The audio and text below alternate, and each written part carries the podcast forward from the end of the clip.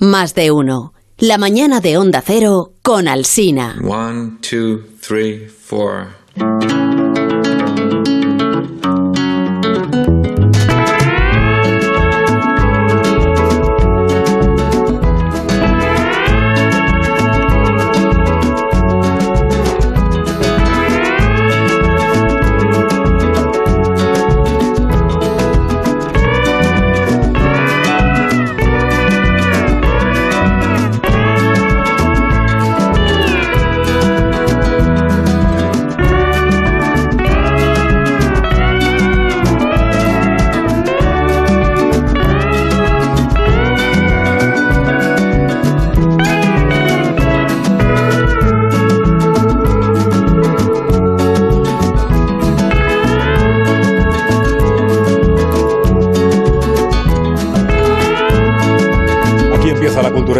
Mañanas de los viernes en más de uno de Onda Cero, donde Alsina, en todas nuestras emisoras. Con Rosa Belmonte, buenos días de nuevo, Rosa. Muy buenos días de nuevo. Que lleva aquí Rosa desde primerísima hora, porque forma parte de la España que Tengo que felicitar el cumpleaños de una oyente. Ah, pensé que de a Crispas. felicitar a mí Felicidades, Crispas. Crispas. Pues felicidades, Crispas. Felicidades, Crispas. Servicio público. Sí. Pero que es como... Es a la carta esto, o sea, te piden que felicites el... Pues sí, Es una bien- oyente... yo soy muy bien mandada. Una oyente Prime, o sea, sí, con, Prime, Prime. con conexiones privilegiadas con los integrantes del programa. Vigalondo, ¿cómo estás? Buenos días. ¿Qué tal? Buenos días. Eh, aprovecho para mandar un abrazo a la audiencia de la cultureta Alfa. Muy No, bien. pues, buscando. ¿Te ha gustado? ¿Te ha No? No, no me gusta que en la cultureta de por las mañanas de los viernes de más de uno Onda Cero se hagan referencias a la otra cultureta. Yo no he hecho referencia nada más que a la ¿Qué es? Alfa, la cultureta número uno, la cultureta... La cultureta... Dios mío. un. Acabo, de, acabo de meterme en un... De No, pero es que, cuidado, voy a, cuando- voy a sacarte, voy a sacarte. Cuando tropiezo no es que no se me ha ocurrido nada, sino que es que se me han ocurrido dos cosas que no son convenientes. Oye, mejor, entonces no, no las Ah, digas. Es un exceso de... Hola, Guillermo Altares, buenos días. Hola, ¿qué tal? Buenos días. Buenos días. Eh, otra vez Sergio del Molino. Buenos días, Sergio del Molino. Buenos días, buenos días. Estuviste aquí el otro día un rato. Me siento muy bienvenido. El lunes también estuviste Pero ya abre un periódico y está el tío. Abre una columna de opinión donde se meten con alguien y se están metiendo con Sergio del Molino. Es verdad. Es verdad. Y todo por el libro este que has escrito, ¿no? Todo por un, por un jodido libro, sí. Amón, buenos días, ¿qué tal? ¿Cómo estás? ¿Qué tal, Carlos? ¿Qué tal? Muy bien, ¿y tú? ¿Cómo te Me alegro cosas? muchísimo verte. ¿Cómo van las ¿Cómo te cosas? las cosas? Bueno, pues bien, bien. La verdad es que tengo noticia que dado el Premio Nobel de la Paz ya a dos organizaciones de derechos humanos. Una de ellas es rusa. O sea, es una organización de derechos humanos ucraniana y otra organización de derechos humanos rusa. Que se lo hubieran dado a las mises. Eh, eh, ex- A la misa. exequo a, ucranianos y rusos. Y Ahora lo a veo un a- abogado bielorruso. A Memorial, sí, es una organización súper importante que creo que ha encerrado bajo... Sí, claro, eso los escritores Sí. rusos lo han criticado mucho. Claro, es una organización de derechos humanos rusa. O sea, entiéndase que no es de Putin, que no es pro Sí, Putin, no, es de que- derechos y que- humanos. Y que, si no me equivoco, procuraba guardar todos los archivos de la represión estalinista y no sé qué, no sé cuántos, y los han Memorial. cerrado el Y eso es chiringuito. Betlanabla o de Memorial. Sí, o sí. de- Y la ucraniana se llama Centro por las Libertades Civiles. Y además el abogado bielorruso Alex Bialyatsky. Bialyatsky, al que eh, seguramente tendremos ocasión de conocer más ahora que le han dado el No. premio Nobel de Pues la Paz. podemos decir que ha sido un premio muy repartido, sí. ¿no? Bueno, sí, Sí. podéis. Y podéis servirá para tapar agujeros. en este caso. no sé. Eso puede ser humor muy negro en este caso. Bueno, ¿qué os iba a decir? Eh, ¿Alguno habéis visto ya, y si no tenéis que ver, Los renglones torcidos de Dios? Todavía la no, adaptación la de la novela. novela del año 79. La semana que viene día. voy a verla. 79 es la Es novela. del 79 la novela. Sí, es del Sí, yo pensaba que era 79. anterior. La novela de Torcuato es del Sí, 79. yo el otro día sabía. escribí a Rosa que es la novela que todas las familias tenían en casa. su y casa, ya- Sí, Es la, sí. la novela más presente en las librerías de segunda mano. O sea, hay una estantería dedicada a los renglones torcidos de Dios. Porque la gente ha hecho las mudanzas de las casas de sus padres y la han llevado a. Sí, sí, Yo sí. esto fuera. Bueno, pues ahora está la, la adaptación cinematográfica que se ha estrenado hoy, ¿no? Hoy se estrena en los cines. Bueno, pues les animamos a los oyentes de Ah. la cultureta que vayan a verla, porque además es una película nuestra, ¿no? De, de aquí, de, no, no, y las, las, del grupo. las sí. críticas que han salido hoy estaban También, muy ¿no? bien. También, sí, sí. mm. Están bien. Y luego os tenía que preguntar por la, eh, la, la pre- la premiada con el Nobel de Literatura de este año. Se llama eh, Annie Ernaux. Que eh, antes le pregunté a Mon si vosotros sois de quienes habéis leído a Agni y entonces decís, yo soy buen cultureta porque he leído a la. o de los que no la habéis leído y entonces decís, yo es que soy cultureta, entonces no tengo noticia de esta autora. No, no la he leído. Las dos versiones. A ver, noticia, noticia sí, leída no. No, No, yo nada. Nada, nada. No, yo, no he leído nada. Mira que el anterior premio Nobel francés, que era Modiano, me lo tenía muy leído y Nos ha estudiado. fastidiado. digo, uy, Este no. Este no lo he leído. Ni siquiera so- habéis empezado como Alberto Olmos dice hoy en el confidencial Sí. que mm, ha empezado todas las novelas sin ninguna la ha conseguido Sí, terminar. ha dicho que era una, una Marguerite Duras vacua. Sí, ¿no? sí, sí. E inflada. Vacua e inflada, que las dos cosas, no sé si... Pero inflada será ser. ahora. Claro. con el Nobel. Eh, yo solo había leído los, los armarios vacíos, eh, que su primera novela del 74, porque Cabaret Voltaire se ha dedicado a, a- está en Tusquets también, pero Cabaret Voltaire se ha dedicado a publicar toda su obra y, y la verdad es que me, compré el libro en eh, este de, de Cabaret Voltaire y, bueno, era como una escritura como un libro muy enfadado, como, como de un castillo al otro de Celine, o sea, era como... Empezaba con un aborto, con ella había ido una abortera y entonces era con el, el- como el efecto... O sea, Sí. Dos onomatopeyas para describir una obra magnífico, ¿eh? ¿no? No, eh, La- eh, el ella- libro no sé, la sinopsis maravillosa. Ella dice, no, no, es, es, un, es un recuerdo de su vida del bar o la, la tienda de sus padres, pero empieza una veinteañera en París eh, que ha ido una abortera y entonces está esperando que se produzca la expulsión. O sea, es una cosa bastante agobiante y bastante contundente. Pero según he leído, es decir, solo he leído esto, que es del año 74, luego su prosa se hace menos enfadada. Menos onomatopéyica. No lo ya, sé. no, ya no describe los abortos con Pero dice onomatopeyas. abo- abortera es la palabra exacta que pone ah, en el libro. Y, y lo de los armarios vacíos es de una cita de Paul Eluard que sale al principio del libro que es guardé falsos tesoros en armarios vacíos. Un inútil navío une mi infancia a mi fastidio. Mis juegos a la fatiga. Y es verdad que ella se, se escribe mucho de su vida, pero en realidad dice, bueno, es que la- mi vida es la vida de todo el mundo, ¿no? En su caso de clase obrera, que ha estudiado y ese, y ese tipo de cosas, pero... ¿Quién no, quién no quiere una colección de audiolibros eh, narrados por Rosa Belmonte? De hecho, no sé por qué no están ya en ¿Por qué no? porque no los dos. están. Con, con- con notas a pie de Sí. página No y sé. onomatopeyas. Y luego, como he dicho esta De hecho, no leídos, comentados, quiero decir. O sea, es, Le- es leí- no comentada Leídos e interrumpidos. Leídos e interrumpidos. Claro, era y increíble. ella es, una escritora pasada a los 80, pero eh, evidentemente muy feminista y, y entonces, como he dicho esta mañana, no le gusta nada a Michelle Houellebecq por cómo habla de la mujer y le parece la suya una escritura muy simple.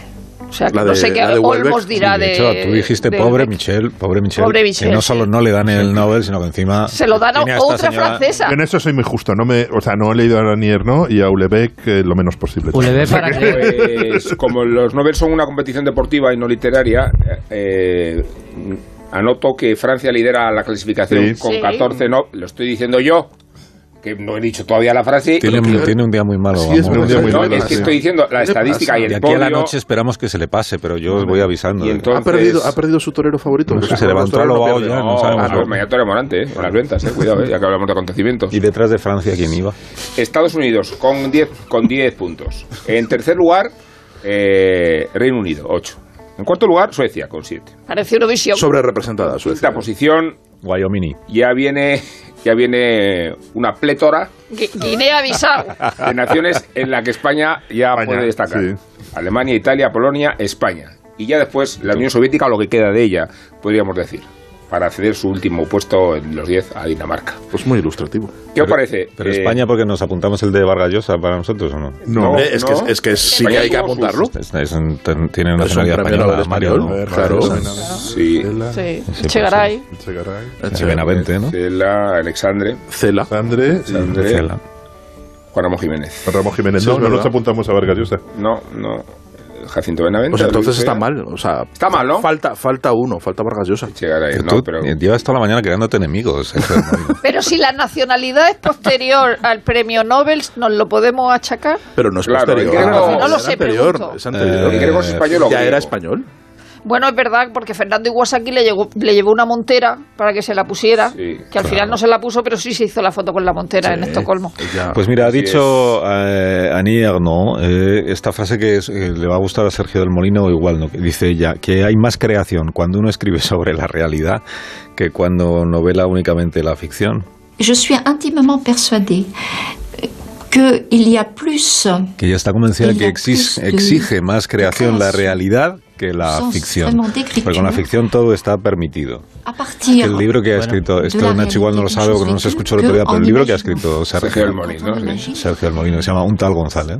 Sí, sí, Se- te lo puedes comprar ya porque está ya a la venta. No, yo te lo regalo, Nacho. yo te lo No, no, eh, no. Ah, él sí. Es, No, es- no permito que los amigos me regalen libros. Nunca lo he permitido. es un libro que son hechos reales, son hechos reales, Un tal González, pero que está eh, narrado a la manera de una novela. ¿Podemos decir que se trata de un caso de autoficción? Mm, No, No. no, porque la. Podemos decir No, no que- podemos porque hay pausa ahora. Por- eso ser- sería si lo hubiera escrito el Sí. propio Felipe González. Entonces sí la- que sería un caso de autoficción. sí, Ah, vale, vale, vale, vale. Claro. Sí, sí, sí. O sea que no es. Vale. Sí. Sí, pero es verdad que es el último líder del siglo XX. Esta cuña que te... El último líder del siglo Es verdad, lo he dicho Rosa. vamos. Pero autoficción tiene por qué ser uno broma, yo mismo, no- ahora que lo pienso. Bueno, hagamos una pausa y hablamos de novela. De, No puede ser autoficción de- de- de novela y de autor de novela eh, al que le gusta mucho a Willy. Mucho. Sí. Willy. Ahora antes hablamos quién es. Un El, minuto. el ahora libro de. Sergio, quiero aclararlo, es un western. Pero no sales Ya, pero tú. eso no no aporta sal- nada porque todos los libros son un western. No sales tú. Sí, en algún momento, en algún Sí, momento. sale. autoficción. Pero Sale sí. bastante él. Si el Autoficción. libro va de su fascinación por Felipe González, Sale- como leo en la prensa. Sale él en distintas edades de, de su, de su Autoficción. Pero sí, pero si es que no me he equivocado. Bueno, bueno, bueno. Venga, te lo voy a, te Pero lo voy si a del libro ya te lo voy a hablamos el otro día. Dejemos de hablar del libro de Sergio del Molino. el R8. Por favor, un minuto en esta cadena, en, el, un minuto en el que no se hable del libro de Sergio del Molino. Más de uno. La mañana de Onda Cero con Alsina.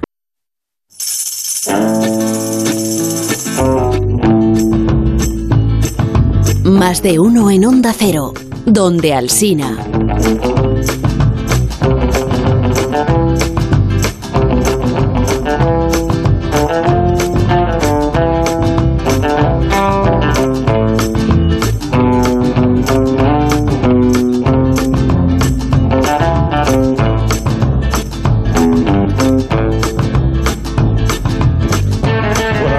Agotado el- los dos temas de esta mañana, son el Premio Nobel de la Paz y el Premio Nobel de Literatura de este año, sobre los que, pues ya que más se puede decir, que no se haya dicho en, En otros sitios. en otros- Hombre. que no se haya dicho en otros sitios. Sobre todo por gente que la haya leído. se, se puede decir que también que Va a venir a compartimos... Ahora, ahora vamos a matar, empezar a decir cosas. No, es una, una, una, una chorradica que eh, se puede- que compartimos eh, la- el sentimiento Sí. ambivalente que deben tener sus editores españoles Cabaret Voltaire que han apostado firmemente Sí. por ella y probablemente ya no puedan seguir editándola a partir de a partir de ahora cuando nadie quería editarla en España más que ellos Cabaret Voltaire que es una editorial muy pequeñita y que ha tenido eso y que, que es- eh, cuando les cae el Nobel a ellos en una editorial muy pequeña es mm, motivo de celebración y motivo de tristeza porque le tienen que decir adiós a, la- al- a su autora Bueno, pero, Pero ya lo se quedan con el fondo, claro. según lo que tengan contratado. A ver, ahora tendrán que empezar a revisar los contratos. Ya, según lo que tengan contratado, significa que aunque hasta ahora pudieran estar editando los títulos anteriores, puede que no tengan derecho para derechos para seguir editándolos. Creo que van a sacar uno en octubre. Un- el último lo sacan en octubre y depende de hasta cuándo hayan firmado los derechos, porque luego es Pueden posible caducar los derechos. muchos. Claro, los derechos Contrato siempre, tiene los derechos tienen un tiene tiempo. una vigencia. Tienen una vigencia. Los derechos del contrato. Y los agentes muy listos y muy chacales encuentran los eh, la letra pequeña del contrato para intentar Entonces, anularlos. y Esto es todo autobiográfico. A ver. Una ¿no? pequeña editorial recibe la noticia. Ahora ¿qué dice chacales, O es sea, que ¿qué, no qué- te qué- crees enemigos. qué emoción prima? Pues ¿no? me Con la- imagino que primero la alegría y luego cuando se calman, cuando ya se han bebido el champán, dicen les viene el, les viene el bajón y la depresión y dicen pero ya está porque ya no vamos a editar más a esta Pero autora. pasó con Además- Luis Gluck el año pasado, ¿no? O, o el O hace dos años, Sí, hace un fuera. par de años. Sí, sí. Mm. Pasó, pasó, con pretextos, claro. Bueno, pues hasta aquí el, el- el premio Nobel. Es que tengo que, que irme a Sicilia porque Vale. me dice Zumer que está Garibaldi ahora mismo. Está embarcando ahí en Sicilia. Una bandera tricolor en la mano. Y los nobles amanecen preocupados en sus palacios con la flor de lis. Y Tancredi Falconeri, muy bien vestido, va a ver a su tío. El ilustre y bigotudo príncipe de la Salina. Perché sei vestito così? Dove vai? Non un duello. Sì, un gran duello, Zione. Un duello con il re. Si preparano grandi cose. Por eso va a ser porque va a un duelo restare con el a rey. Sei pazzo a metterti con quelli? Sono mafiosi. Tutti imbroglioni. Loco uniéndote a los rebeldes, son los Falconeri mafiosos. sta con noi. Falconeri Per il re. debe Se vogliamo che tutto rimanga com'è, Bisogna che tutto cambi. Si queremos que todo permanezca, todo debe cambiar. Bueno, cuando el libro y la película El gato pardo triunfaron en Italia, Andrea Camilleri era un profesor de 40 años. Daba clase en el Centro Experimental de Cinematografía de Roma como guionista de teatro y de series de televisión, pero nunca dejó de mirar a su Sicilia natal. Pues leía con curiosidad a los escritores que hablaban de ella en sus libros, ¿no? Bonito. Y veía las películas ambientadas también en Sicilia, como Divorcio a la Italiana, y rememoraba sonidos sicilianos.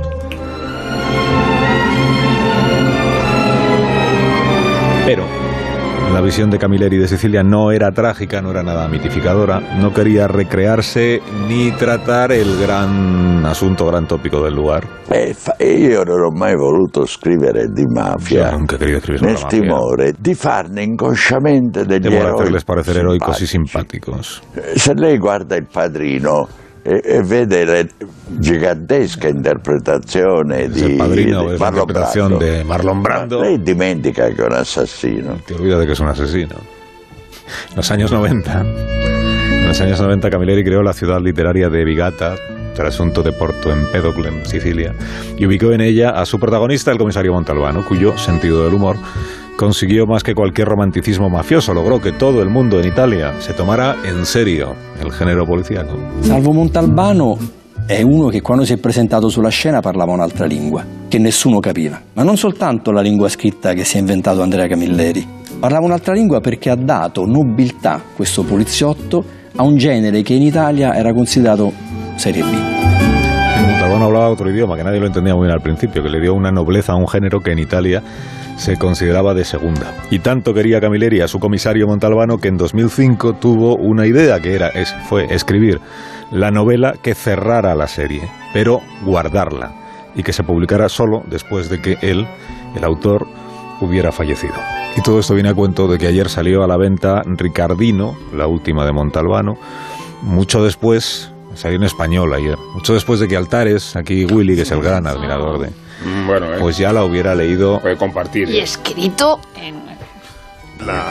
Queréis dejar a, La ley este verano porque dejar a Willy, que la ley, presuma la ley, de... la ley este verano porque la editorial tuvo el detalle de, de- de mandarme el PDF y tardé relativamente en leerla porque no, o sea, realmente no, no, no quería. O sea, mm, eh, cuando miras, eh, o sea, Montalbano son 30 novelas que me han acompañado durante más de 30 años, o sea, es un, era un veinteañero cuando empecé a, leerlo y de repente me, me provocaba una, profunda tristeza saber que ya nunca más habrá una novela nueva de, de- Montalbano, que nunca volveré, no sé, es un sentimiento extraño, ¿no? Po- mm, realmente, o sea, puedes ser amigo de- o sentirte amigo de un personaje eh, literario que te has imaginado. De hecho, no- nunca he visto la serie que tengo enorme curiosidad porque me, me- me- me encanta Sicilia porque no quiero que alguien se invente a Montalbano por, por, por mí, no quiero que alguien le ponga rostro a Montalbano y no es que en general cuando leo una novela que me gusta, me gusta ver la adaptación en cine, ¿no? Pero Montalbano es un, un caso especial y toda la fauna de la de la comisaría y la comida y los festines y, y, además eh, conozco esa parte de Sicilia que Porto, Porto Em- es un sitio bastante feo como gran parte de, los, de, la, de la costa de Sicilia que no es nada bonita, es mucho más bonito el interior. Eh, y es una novela rara, diferente a las, a las demás. O sea, yo creo que en realidad la saga termina con la anterior, que es El cocinero de Alción, que sí es un caso de Montalbano bastante divertido, donde mete muchas cosas de, de la Italia actual. Esta es una novela rara que él escribe entre 2004 y 2005 y luego reescribe y la reescribe porque su, ese idioma inventado cada vez lo va depurando más y cada vez se aleja más del siciliano de su infancia para convertirse en, en- otra cosa. Yo nunca he pedido leerlo en, en italiano, leer un periódico en italiano, pero no una novela. Y entonces la, la reescribe prácticamente entera, además, cuando ya ha perdido la vista. O sea, un- una cosa curiosísima de, de Camilleri es que se convierte en un, en un narrador oral. O sea, es un, un señor que las últimas novelas las, las, las dicta y, y la estructura funciona perfectamente y te das cuenta hasta qué punto la oralidad ha sido siempre importante en su obra, en alguien que es un hombre de teatro, que empezó a escribir muy tarde, cuando yo tenía otro oficio de, profesor de teatro, empezó a escribir a los 64 años. Y es, es, es muy divertida, pero muy, muy diferente. Ahí no, no quiero contar nada mucho de la trama sí que es que se cae la cuarta pared. O sea, hay un momento en el que el, el autor Pero eso sí que lo has contado. intenta imponer a Montalbano las cosas que tiene que hacer y Montalbano le manda, le manda la mierda, literalmente diciendo no voy a hacer esto, le llama gilipollas, dice tú eres idiota, tú crees que esto no se lo va a creer nadie, parece los hermanos Marx, y el otro dice te lo impongo, y dice no me puedes imponer nada, y bueno, acaba con diciendo una cosa que, que, que en, en cierta medida es un tópico, pero yo creo que es verdad, que es que bueno, Montalbano ha cobrado vida y cobró vida hace mucho por encima de su, de su autor y lo que hace en esta novela es, es reconocerlo. Yo conocí a Camilleri en- en Roma eh, cuando empezaba a gozar por primera vez el reconocimiento y le sorprendió con total escepticismo. Él vivía en un barrio noble, tenía una Vive en Prati, ¿no? Vivía en Prati. Y tenía un garaje con un Volkswagen Escarabajo dentro y a su vez todos sus libros, incluidas muchas ediciones piratas de las que estaba muy orgulloso porque a esas edades le daba igual eh, si le remuneraban o no por las ventas como si se extendía o no su, su literatura a capas sociales que entonces no tenían tanto acceso. Había una época en que se editaban muchos libros piratas en papel y eh, el propio Camilleri los abrazaba y los, los señalaba como una... Vendían en las playas, ¿no? Sí, eh, ediciones más o menos precarias, pero él en absoluto se, se oponía a que, a que se divulgaran. ¿no? Digo que entonces el éxito le sorprendió muy tarde, pero no, porque cumplió tantos años después que ha gozado casi 30 de, de gloria comercial. Eh, Sí, ha vendido 25 millones de ejemplares. Que es Fijaos que él murió con 93. Sí. Y es interesante que aludieras a la ceguera, porque él tiene un ensayo, uno de los últimos, sobre Tiresias y el- la figura mitológica, que es castigado con la ceguera por haber visto a desnuda a Afrodita y se le castiga con este eh, recurso tradicional de la mitología contra quienes eh, se exceden en la lujuria. ¿no? Y, y creo que Camilleri se puede explicar muy bien desde toda su regambre grecolatina. Eh, es muy siciliano, es al mismo tiempo muy universal. Por eso, aunque escriba para con cierto hermetismo respecto a quien lo quiera conocer en italiano. Y aunque eso contradiga que se le pueda traducir con normalidad, en realidad tiene vínculos universales que es lo- los que justifican toda su Sí, como su maestro Sciascia, en realidad. Sí, claro. Como y, la eh, comida. eh, Como él la mismo, él, él mismo eh, viene de, la cuna de la, de la Magna Grecia, él viene de, de- de la zona de Porto de, eh, Porto de Empedocle, que está al lado de Agrigento y de la, del Valle de los Templos griegos, que son griegos, no romanos.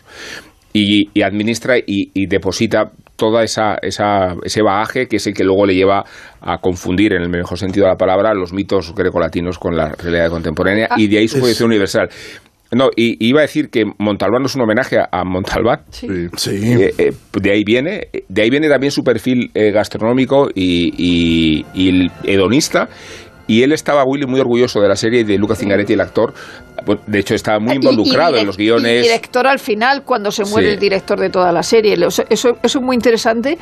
Eh, eh, en cuanto a audiencias, has dicho lo de los 25 millones de ejemplares vendidos. La, la serie, eh, que son 37 episodios en 15 temporadas, es decir, son temporadas di- diminutas, como más diminutas que la, que la británica, llegó a verse por un 45% en la RAI de Italia. Y lo curioso. Y aquí en es España que- también tiene audiencia. No, es que eso es lo que iba a decir. Lo curioso es que este verano ha sido la gran sorpresa de televisión española. Es decir, la 2, poniendo al comisario Montalbano, ha llegado a las audiencias de la 1. Lo que no quiere decir demasiado, pero, pero para la 2 eh, es bastante No. Tanto como que este jueves, eh, ayer, iba a poner la 2 el último capítulo eh, dirigido por el, por, el propio, por el propio actor y la 1 se lo ha quitado para el martes que viene. O sea, la 2 tenía preparado el capítulo, dos documentales y además uno del 22 y Televisión Española se lo ha quitado y lo pone el martes 11 ¿Cómo? a las 10.40, una cosa así. Como le va a pasar a Cabaret Voltaire con Annie Ernaux, ¿no? En cuanto a lo, lo mismo. que, es, que, que- que desgraciada la dos, pobrecita. Para, para, una, para una cosa que les sale bien y, y van y se lo quita la hermana mayor. A, a mí, eh, yo no he sido lector de, de, de Camilleri y espero que no, que no me oigan mis editores italianos porque son eh, la editorial Celerio Celerio, sí, está, está cimentada sobre, Mon- sobre Montalbano, sobre, sobre Camilleri. Que su editor es un pelirrojo siciliano de Es ascendencia un- normando, seguro. Sí, no, no, es, es, es el, el señor Celerio, que, que sí, que efectivamente es un príncipe, es un príncipe siciliano que tiene un, que tiene un palazzo en Palermo, ¿no? Es un tipo, un tipo encantador. ¿Este es tu editor? Ese es mi editor. Una de las Sí, sí, editoriales sí, sí. más reconocibles en cualquier Antonio, en- Antonio en Selerio. El Antonio Palacio lo tenía es antes de, de comercializar. Porque son- Sergio. Sí, sí. incluso incluso antes incluso antes de comercializar a Montalbán. Claro. Después, O sea, de, de- después de la ruina, ahora ya Eso tienes es. en un- en un Entonces piso. ahora es- sé que es, es una, es una editorial que de verdad le debe todo, todo a Montalbano y que su catálogo está cimentado sobre, sobre el dios Camilleri, ¿no? Eh, y es curioso el, el éxito enorme, enorme y la devoción eh, tremenda que se, que se siente en Italia por, por las novelas de Montalbano y de, Camilleri, porque es verdad que nosotros las leemos traducidas, eh, pero, en, pero en Italia son difíciles de leer. Realmente la lengua inventada no es una exageración lo que ha, lo que ha dicho lo que ha dicho Willy. Él recrea ese, ese siciliano hasta hacerlo irreconocible y, son no son novelitas fáciles de casos entretenidos, son eh, novelas bastante exigentes escritas en un idioma que es que no es está muy alejado del, del italiano del italiano estándar. Y es mucho más sorprendente que hayan llegado al, gran público un ejercicio verdad de, una sofisticación lingüística tan tan grande ¿no? como la, la que la, que hace Camilleri con, con, con Montalbano. Que es curioso que yo creo que no, no habría sido posible si no hubiera perdido el contacto con, con el habla cotidiana de Sicilia si no inventara Sicilia como algo, un paraíso perdido de la infancia desde su casa de Roma, eh, donde, donde, donde vivía y donde se quedó ciego y donde recibía la visita de Rubén Amón, que, le, iba, que le iba a importunar, ¿no? Que le iba- Al garaje. al garaje. Pero arranque el, el escarabajo. Arranque el escarabajo. Pero ya ser un tipo muy Si simpático, ¿no? Muchísimo. Digo, Sí, no, era, era además muy querido. o sea, tiene una, un, un aura de, de, de bonomía dentro de, de Italia que a, a Camilleri se le adora, se le adoraba. O sea, era una, era una cosa impresionante. Y, y a mí me gustaría poder leer alguna vez una, una novela de, de Camilleri en, en italiano, aunque no entendiera gran cosa, porque creo que, que, que cambia muchísimo la perspectiva de, de- de lo que nosotros hemos leído traducido. Creo que leemos otra, otra literatura, leemos otra cosa. Nos quedamos con, con los casos, ¿no? Pero, no, pero pero además, no- no, pero a ver, eh, creo que hay que reconocer a Camilleri más allá de la novela policíaca. Sí, es lo que iba a decir. He mencionado este caso sobre Tiresias, que es una de sus últimas obras. Hay un, un libro magnífico sobre Pirandello, porque claro, en esa tradición que Alsina ha empezado con, con Lampedusa, eh, es muy consciente Camilleri de la tradición de la que viene, de la riqueza cultural de Sicilia y no solo de su pobreza, porque hay una imagen de Sicilia estereotipada que viene a estar desmentida por eh, la influencia de, de las editoriales y por la vida cultural que es enorme. ¿no? Pirandello, Sí. tienes a, en fin, te, pues, un montón. pues Ca- eh, Camilleri conoció a Pirandello y escribió sobre él una, un libro que se titula La biografía del hijo cambiado, eh, no solo aludiendo al momento en que Pirandello de, eh, de niño se encuentra con Camilleri, sino a la obsesión que tenía Pirandello con ser hijo de otra familia. Porque en esa época y en otras eh, se pensaba que no siempre el niño que entregaban los padres era el hijo biológico. Y Pirandello vivió toda su vida obsesionada con, con- obsesionado con que él no era el hijo de sus padres, lo cual explicaba en realidad todo su discurso literario, todas sus obras teatrales. ¿no? Personaje en busca de sus padres. eh, pero es exactamente eso. Sí. Y esa es la tesis del libro de, de Camilleri. es un- es un Y libro Pirandello precioso. nunca se entendió, eh, nunca se entendió con su mundo y, y pensó que toda la literatura era la búsqueda de sus orígenes, porque creyó que nunca que, Y- que creyó que sus padres no eran los suyos, ¿no? Y es, y es curioso la, la marca de Sicilia. Hay otra escritora siciliana que a mí me encanta, que se llama Simonetta Agnello Horby, que vive en Londres desde hace muchísimos es la de la años. cocina, ¿no? Sí, que es- tiene libros de cocina y tiene, y tiene novelas, vive en Londres desde hace muchos años. Su familia es de la misma zona que es. eh, su familia vive al lado de, de Agrigento, es de una familia súper noble. De hecho, ella conoció, eh, conoció a Lampedusa. Decía, bueno, eh, en una entrevista decía así: conocerle es decirle buenos días, príncipe, buenas noches, príncipe, pero la conocí, iba a mi casa, ¿no? Y ella vi- vive en Londres desde hace muchísimos años eh, y todas sus novelas son profundamente si- sicilianas. Tiene una que se llama La, La Menulara, que es la historia de una señora que recoge eh, al- almendras, que es una novela preciosa. Y, y solo escribió una novela fuera de Sicilia en inglés, que es una novela de. En realidad, su, su oficio, porque ella era, eh, llegó a ser jueza, vamos, es, es jueza, creo que ya se ha jubilado y no acaba de funcionar. Lo que funciona es como lo que dice Sergio de, de, de, de- de Camilleri, que le funciona la, la memoria, la luz, los paisajes, la, la, la comida, que es lo que, lo que, de lo que creo que quería hablar Rosa, que es eh, im- imprescindible, ¿no? O sea, realmente... eh, es, eh, uno espera todo el rato que va a comer Montalbano como, como el chiste de como el chiste de Nacho uno espera a ver qué le ha dejado a Adelina en la nevera y Pero bueno.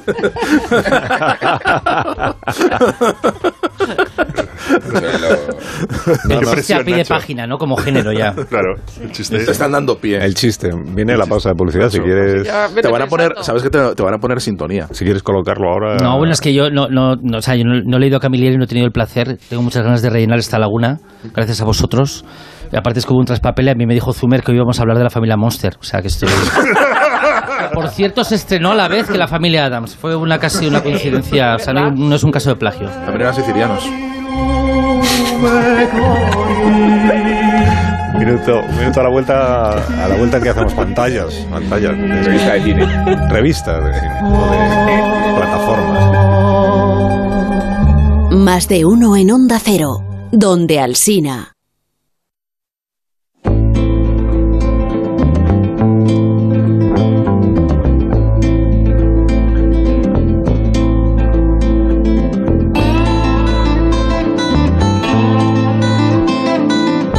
De uno en Onda Cero, la mañana de la radio.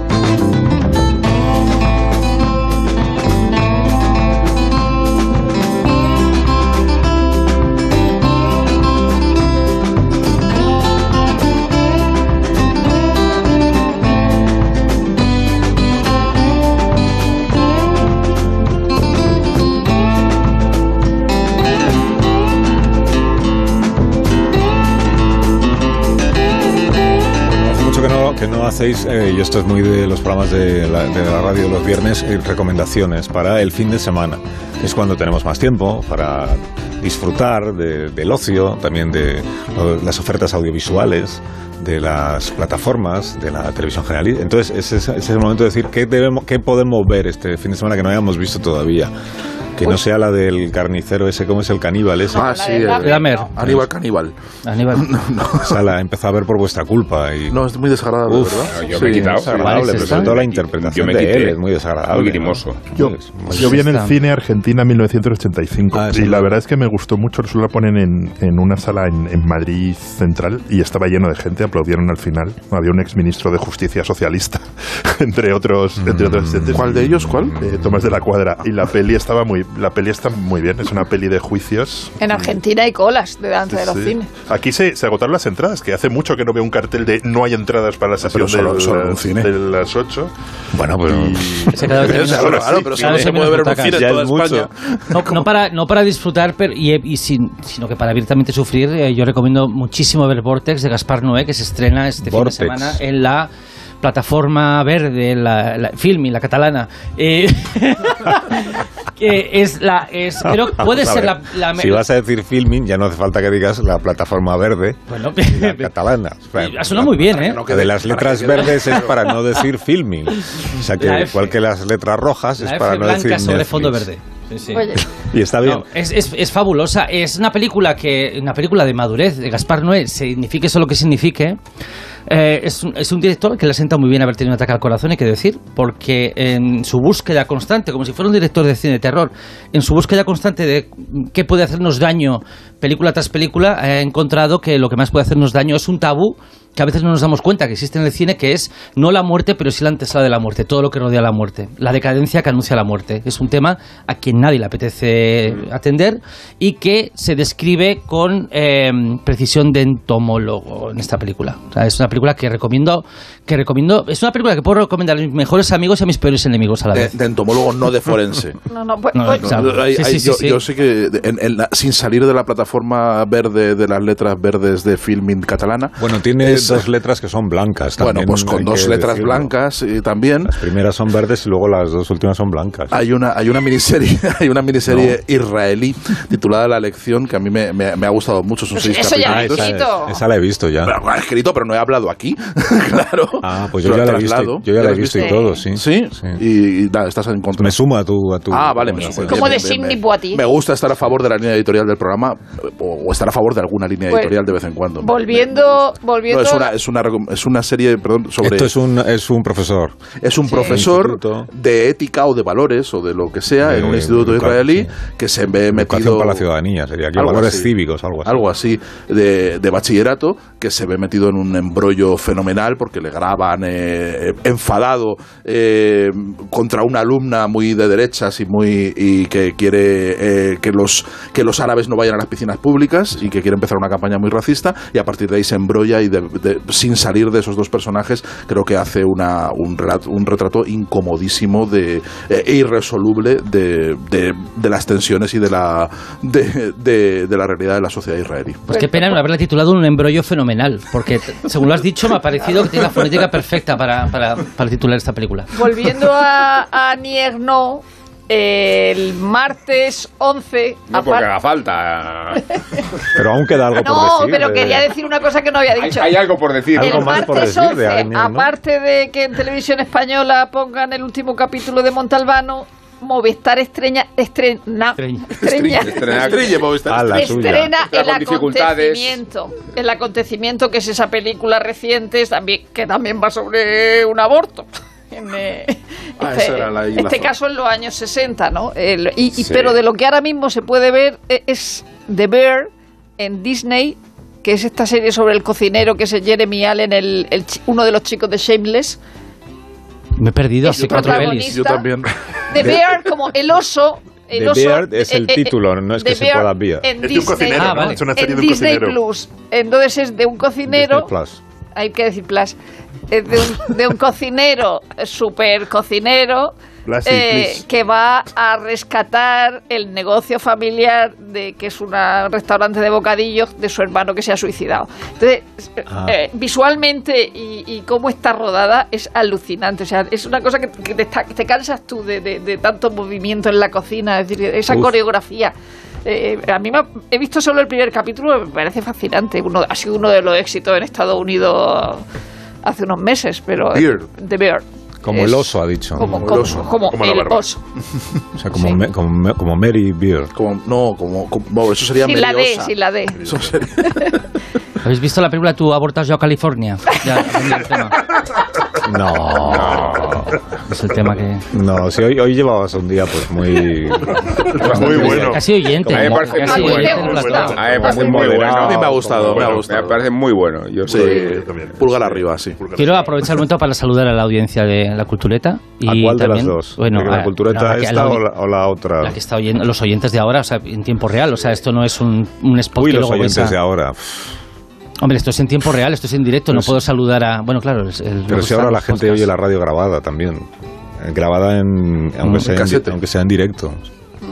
No sé si me estoy explicando. No, no, en es absoluto. interesante la... Sí, pues que esto que tú dices estamos en directo, pero a lo mejor lo está escuchando alguien en la página web o en la aplicación grabado el, el martes que viene por la mañana.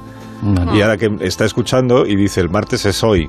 Incluso lo Quiero- pasan a pues doble es- quiero velocidad. saludar Claro, exclusivamente a la directo audiencia en También directo. se está grabando a la vez. Es y cosa luego se de, ofrece. en los límites de la realidad. esto. Sí.